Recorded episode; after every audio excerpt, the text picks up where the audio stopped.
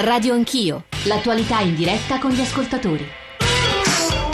9.35, Radio Anch'io a distanza di tre mesi dedicammo varie puntate al tema di Mafia Capitale, torna su su quello che accadde tre mesi fa, su quello che è accaduto nel frattempo, su una vicenda che purtroppo le cui schegge, ecco, a parte le indagini che stiamo cercando di raccontare come procedono, ma insomma i magistrati hanno preferito non intervenire stamane perché comunque sono indagini molto complesse e, de- delicate e devo dire eh, che è importante però che continuiamo a portare attenzione su un tema così grosso che ha conseguenze anche nella gestione degli appalti così anche insomma, eh, gravi e imponenti, se posso usare un aggettivo probabilmente sbagliato, ma insomma perché, perché ci spiega quanto la capacità di, del malaffare di infiltrarsi nel, nella gestione della cosa pubblica sia forte. E io vorrei ripartire dagli sms, dalle mail, dalla voce viva degli ascoltatori e girarle ai due ospiti che sono qui in studio, Lirio Abbate e Marco Lillo, che hanno raccontato tutte le cose che ho qui in modo ultra sintetico descritto nei Re di Roma, destra e sinistra, agli ordini eh, di Mafia Capitale, che esce proprio oggi peraltro. Eh, allora,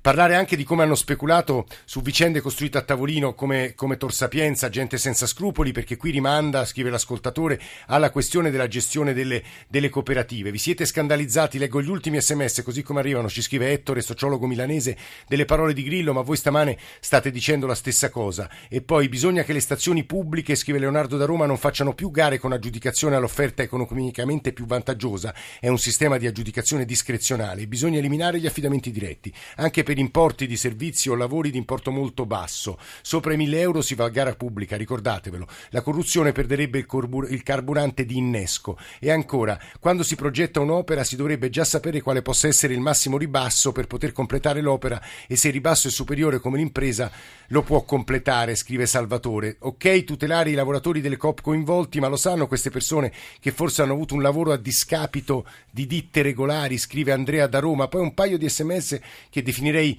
eh, politici e che vi leggo subito se li ritrovo perché devo girare, girare pagina e che riguarda, riguardano Mafia Capitale. Nasce e si sviluppa, scrive Simone da Roma, durante la gestione di Roma da parte della sinistra, già con Rutelli e poi con Beltroni. Buzzi è un noto uomo di fiducia della sinistra, ricordiamoci che anche Renzi ha ammesso il coinvolgimento del suo partito azzerando i vertici del PD di Roma. Quindi non neghiamo le responsabilità della sinistra e non, non fate passare i cinque anni di amministrazione Alemanno come la causa di tutto questo. Questo era un altro messaggio ancora. Brian da Roma, buongiorno. Buongiorno Brian, benvenuto. Buongiorno, buongiorno a tutti. Prego. Io quello che tenevo appunto a sottolineare è che purtroppo gli organi di stampa hanno fatto passare eh, cinque anni di amministrazione, quella guidata da Alemanno, come eh, il male assoluto. Purtroppo questa vicenda in realtà nasce da, da molti, molti, molti anni prima ed era, talme, ed talmente radicata all'interno, all'interno della città e dell'amministrazione, tant'è che ci sono anche uffici e dipartimenti eh, uffici tecnici coinvolti nell'inchiesta, quindi non può essere un'inchiesta attribuibile solo ed esclusivamente alla politica e non possiamo soprattutto far passare gli anni di Alemanno come gli anni di insediamento di questa uh, pseudomafia all'interno del, all'interno del Campidoglio. Brian, questa, è importante sì, sì, secondo me. Questa sua osservazione la dico subito a Marco Lillo che riprenderà anche un tema importante che avevamo toccato in conclusione in seconda parte con Lirio Abate, cioè l'efficienza della criminalità. Lillo, due punti. Eh, ha ragione l'ascoltatore, ehm, diciamo la cooperativa 29 giugno, della quale era poi diventato socio addirittura Massimo Carminati, detto il nero, quindi una coppa rossa con un nero dentro, eh, inizia a fare affari con eh, poco, con Rutelli, poi di più con Veltroni, è ovvio che una coppa rossa sia stata sostenuta dalla sinistra, è meno ovvio però, e questo bisogna eh, dirla tutta la verità, e lo dico anche all'ascoltatore, che eh, appunto una coppa rossa, il presidente della coppa rossa Buzzi, quando Alemanno perde, eh, dica al telefono abbiamo perso, cioè per lui con Alemanno eh, gli affari andavano meglio che con Marino, questo dice lui, cerca di riposizionarsi al meglio, però questo è quello che lui dice al telefono e quindi bisogna dar credito almeno al presidente della Coppa 29 giugno se lui dice che Alemanno era dalla sua parte, secondo lui.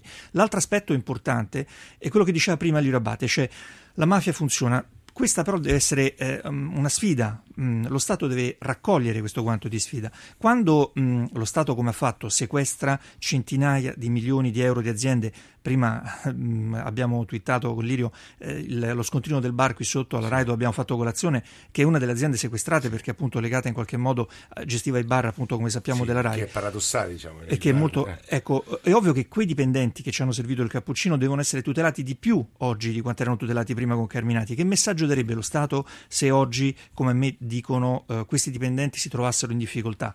Eh, sarebbe devastante. Cioè, perché direbbero Carminati ci pagava lo ecco, stipendio ecco, lo Stato Quindi è una sfida da raccogliere. L'altro aspetto, per esempio, prima dicevamo Eurospa.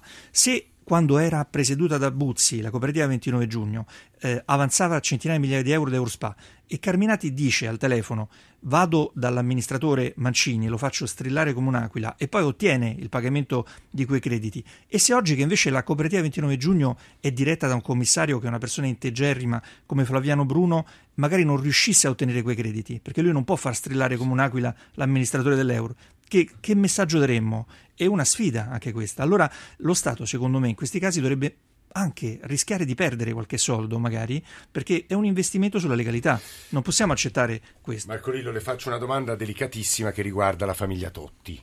Sì. In questo capitolo, in questo libro c'è anche un capitolo che insomma non sono indagati ma che sporca la famiglia Totti. Perché?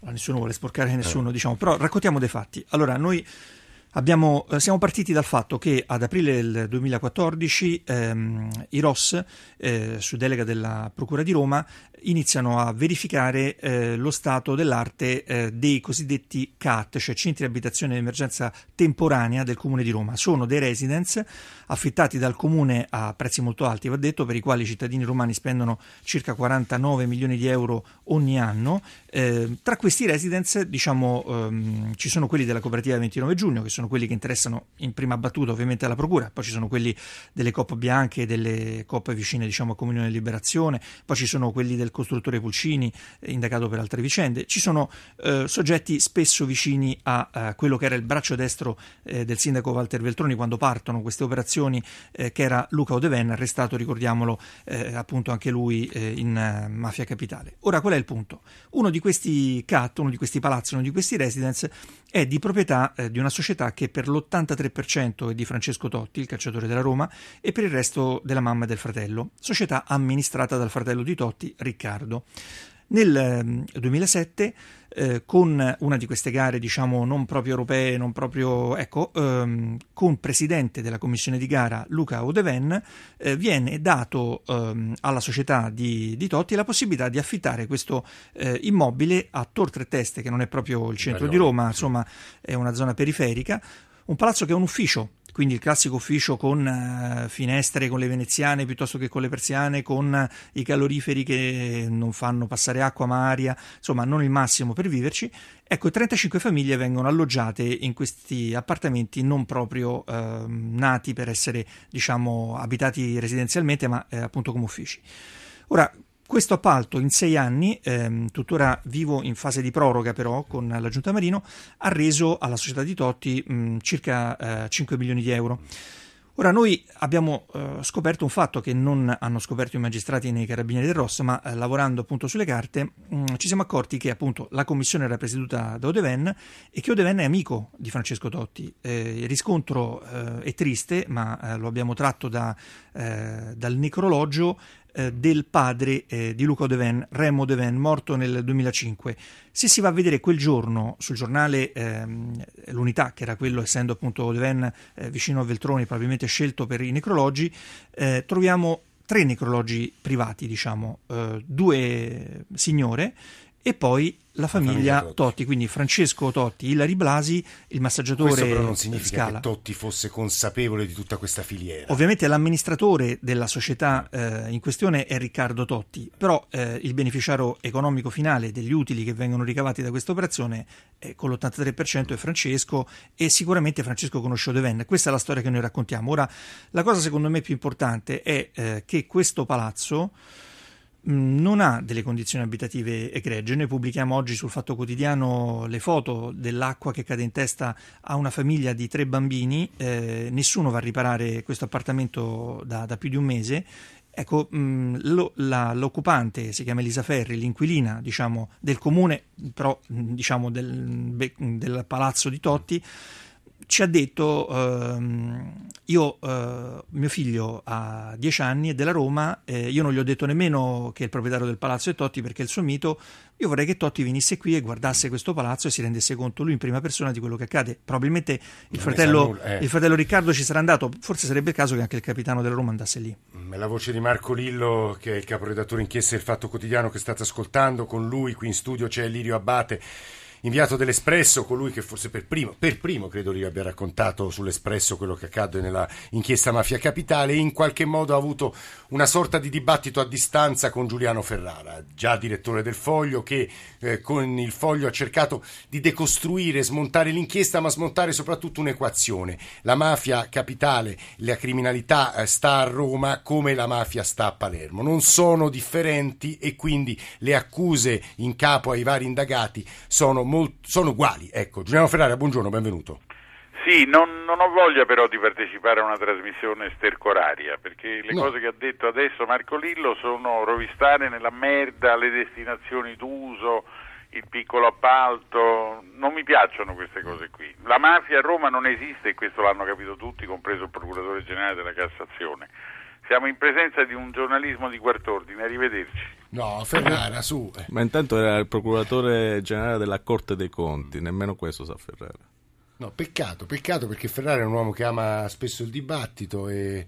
Significa e... che non aveva argomenti per dibattere? No, tra l'altro era in realtà, ora dispiace perché in realtà avremmo voluto analizzare il tema di che cos'è eh, l'accusa eh, nel caso di mafia capitale, se possa configurarsi e lo stesso Lirio Abate muove dei dubbi all'idea che possa, nei confronti ad esempio di Arimanno sia eh, legittima l'accusa di, appunto, di associazione di stampo mafioso, cioè ci sono mille dubbi e non a caso c'è un processo che deve ancora iniziare, un'inchiesta Pignatone su questo è stato chiaro, ma insomma ha fatto capire che non c'è un controllo del territorio comparabile a quello delle regioni meridionali. Abate, forse su questo potremmo soffermarci. Beh, sono 100 indagati, di 100 indagati c'è un nucleo centrale che è formato da, da Carminati, da Buzzi, Briguia e altri, che è quello che, che forma diciamo, il nucleo centrale dell'organizzazione criminale organizzata de, che accusati di 416 bis, per cui di associazione mafiosa, attorno a questi c'è, c'è un circolo appunto di favoreggiatori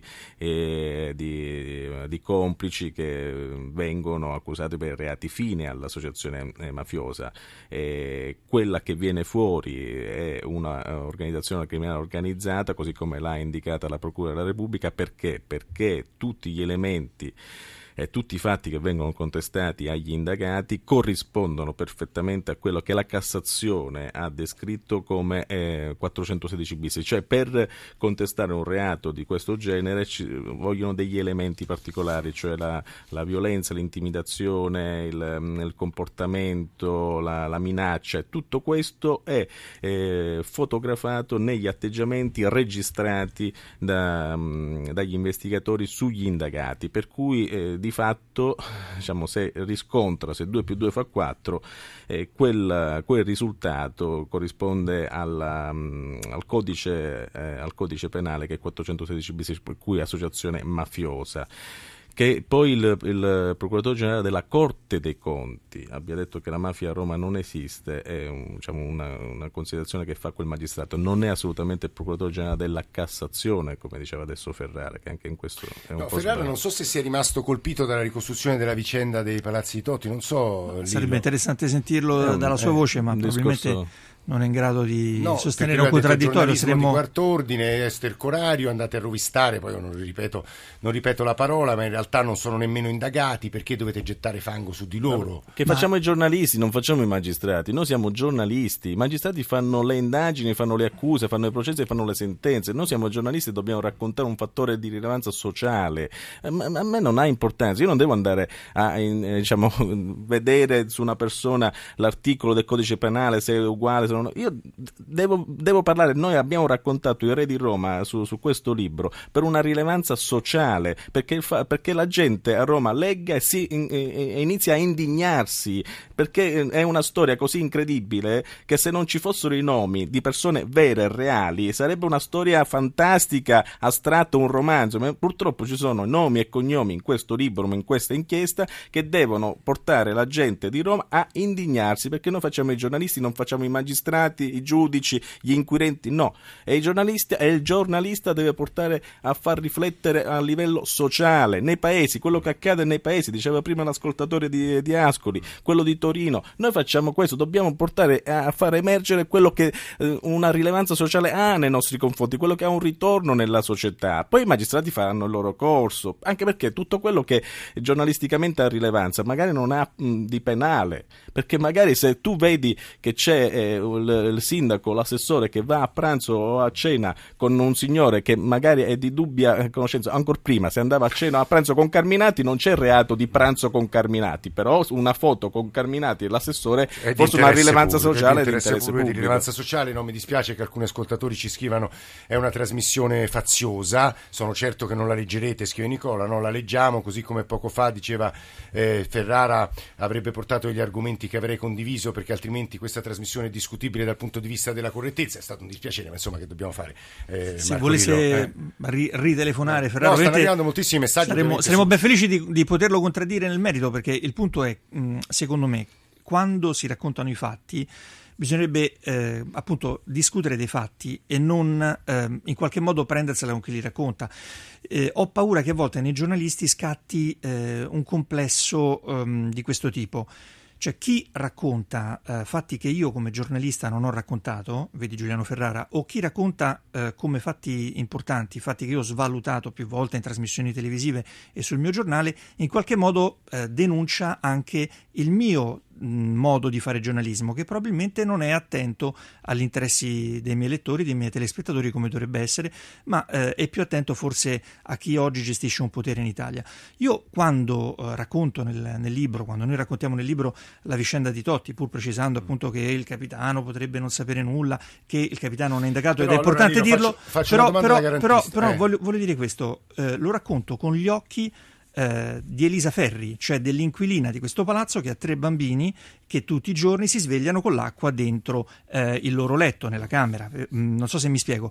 Probabilmente Giuliano Ferrara quando scrive il foglio la mattina invece lo fa pensando a Gianni Alemanno. Ecco, forse in questo siamo differenti. Io e lui io sono molto orgoglioso di essere diverso da Giuliano Ferrara e voglio dirglielo. Però aggiungo un elemento, provo a introdurre un elemento di garantismo. Spesso in questo paese, e negli ultimi vent'anni, il giornalismo di cui voi siete due eh, autorevolissimi rappresentanti, penso soprattutto al Fatto Quotidiano, ma in parte anche all'Espresso, nel fare giornalismo d'inchiesta, che è una cosa sacrosanta, anzi la parte nobile del giornalismo, qualche volta ha coinvolto persone, io penso a tutto al giro ad esempio delle prostitute, ma non anche quello da dimostrare, o, del- o delle persone coinvolte dalle inchieste che riguardavano diciamo, sesso e politica, che non c'entravano nulla e che sono finite diciamo, alla berlina nel- e non avevano rilevanza sociale in quel caso, Lirio, penso. Eh, capito Lillo? Io in questo caso magari Totti, Francesco Totti non è nemmeno indagato e tuttavia viene massacrato anche dalle parole che abbiamo ascoltato stamane. Ehm, io penso che, torno a dire, contano i fatti, non contano i reati. Cioè, se un fatto è importante per la società, e torno a dire, per gli inquilini eh, del palazzo del CAT, ma non solo quello di Totti, anche tutti gli altri che raccontiamo nel libro, eh, questi sono fatti importanti. Per i contribuenti romani che pagano ogni mese, eh, ogni anno, scusate, 49 milioni di euro per questi palazzi fatiscenti in periferia e, e che con quei soldi avrebbero potuto acquistare dei palazzi oggi nel patrimonio del Comune di Roma eh, e dare finalmente delle case popolari come diritto e non come favore a questi cittadini che le abitano, ecco, eh, questi sono fatti importanti. Io guardo sempre eh, la realtà con gli occhi eh, degli ultimi e non con gli occhi dei primi, forse questa è la differenza. Capisco che a fare questo giornalismo eh, si urti la sensibilità dei primi, a volte si rischiano delle querele tante, come ne abbiamo io e Lirio. Lirio eh, vive scortato perché probabilmente ha urtato la sensibilità anche di persone che girano con la pistola. Eh, penso che tra questo giornalismo e il giornalismo di Giuliano Ferrara c'è una grande differenza. Io la rivendico, non, non vedo nessun problema a dirlo. Eh, Due ascoltatori, Manuel da Terni e Alfredo da Taranto. Manuel, buongiorno, benvenuto. Eh, buongiorno, Eh, intanto vorrei mh, difendere questi due giornalisti che sono lì e ricordiamoci che ehm, dal 2000 sono morti, Sì. mi sembra, più di 100 giornalisti in Italia in Italia. Per, no, in Italia non credo, no, francamente. Manuel... Eh, io ho sentito questo da un mezzo di informazione, forse mm. mi sbaglio, ma comunque sono sempre sotto tiro, sono, vanno in giro con, con le scorte sì, sì, no, e, ne muoiono, e ne muoiono, anche perché comunque sia, eh, ricordiamoci anche che siamo agli ultimi posti come giornalismo a livello di, di inchiesta. Eh, nelle, nelle, nelle, diciamo, eh, nelle classifiche mondiali. Sì, Comunque, adesso, a parte quello, io volevo eh, dire eh, di rivolgere anche lo sguardo verso le città limitrofe a Roma, come Terni.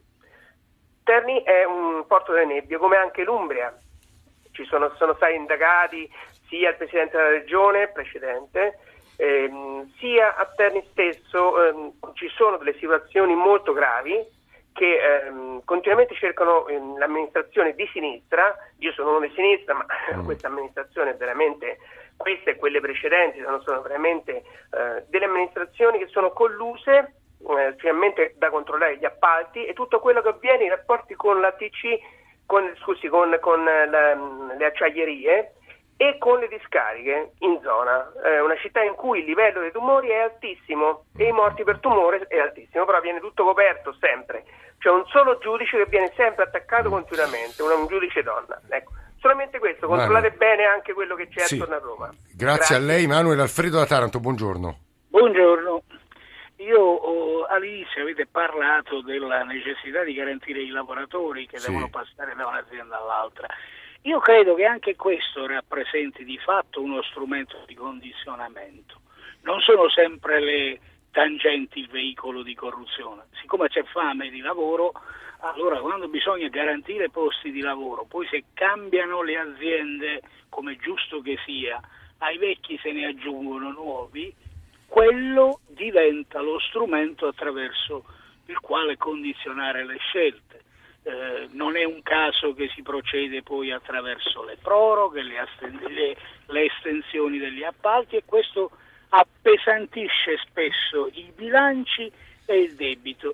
Quindi si sbaglia a ritenere che la corruzione passi soltanto attraverso il sistema tradizionale delle tangenti. Un posto, dieci posti di lavoro, spesso quando si ottengono così, rappresentano come dire, la fortuna elettorale di molti. Guardi Alfredo, devo dire che le sue parole sono simili a quelle di tanti messaggi sms, mail, anzi se volete continuate a scriverci su questo tema a radioanchio.it che sottolineano gli strumenti attraverso i quali passa la corruzione. Vorrei chiudere questa trasmissione rivolgendo a Lirio Abate un, più che altro è una riflessione più che una domanda, perché Lirio il, il punto è che spesso in alcune delle realtà locali italiane manca un'opposizione vera e la magistratura fa il suo dovere, la stampa eh, quasi sempre fa il suo dovere, ma se poi emerge questo quadro di opacità e commistione fra poteri diversi, il rischio è che non ci sia nessuno che denunci.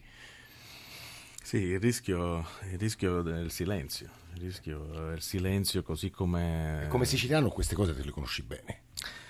Eh sì, è proprio quello il problema, dalla, che la Sicilia purtroppo ha esportato questa esperienza. Eh, se Carminati ha un'esperienza anche di mafia strutturata in un certo modo è perché i collegamenti negli anni 70-80 li ha avuti ancora con, con, con, Cosa Nostra. Il problema è il silenzio. E per spezzare, per rompere quel silenzio che in parte oggi, sempre a Palermo, ne abbiamo, abbiamo l'esperienza di pochi giorni fa di un, di un commerciante che è andato a denunciare la richiesta di estorsione che fa, veniva fatta dal Presidente della Camera di Commercio, è andato, uh, si è fidato dei carabinieri, è andato dai carabinieri e ha denunciato tutto. Cioè, i, i, se si riuscisse a trovare eh, il modo per cui la giustizia italiana, ma anche le istituzioni eh, riuscissero a dare in quei territori dove fino ad oggi hanno peccato di di vuoto, eh, forse la, la, gente riacquisterebbe fiducia. Oggi i ragazzi sono abituati a parlare di mafia, di antimafia, sanno distinguere bene chi fa antimafia nel territorio di, rispetto a quelli che sono eh, con una maschera falsa, eh, diciamo, si mettono una maschera falsa di, di, di antimafia, diciamo, sanno distinguere bene, per quei, quei ragazzi possono essere indirizzati verso diciamo, il non silenzio verso chi denuncia. E ne abbiamo anche ascoltato uno prima con la voce di Chirico. Lirio Abate, Marco Lillo, grazie davvero per essere venuti qui in studio a raccontarci quello che è accaduto, quello che sta accadendo, quello che vorremmo non accadesse con un po' più di sorveglianza e vigilanza da parte di tutti noi. I re di Roma, a destra e a sinistra, agli ordini di mafia capitale, il saggio che hanno scritto assieme per raccontare quell'inchiesta. Grazie davvero. Grazie a voi. Siamo grazie. alla chiusura della settimana di Radio Anch'io. Alessandro Rosi, Roberto Guiducci e Fabio Lelli stamane in console e poi la squadra che ha costruito in redazione questa trasmissione. Alessandro Forlani, Nicola Ramadori, Valeria Volatile, Alberto Agnello, Marcello, Alessandro Bonicatti, Camilla D'Angeli, Valentina Galli. In regia c'è Cristian Manfredi. Noi adesso diamo la linea al GR1 delle 10. Subito dopo c'è la musica di John Vignola. Vi auguriamo di passare un buon fine settimana. Se volete continuare a scriverci, andate sul nostro sito, andate sul nostro profilo, scaricate se volete le nostre trasmissioni, scriveteci dove volete, ma essenzialmente a radioanchio.it. Buon fine settimana a tutti.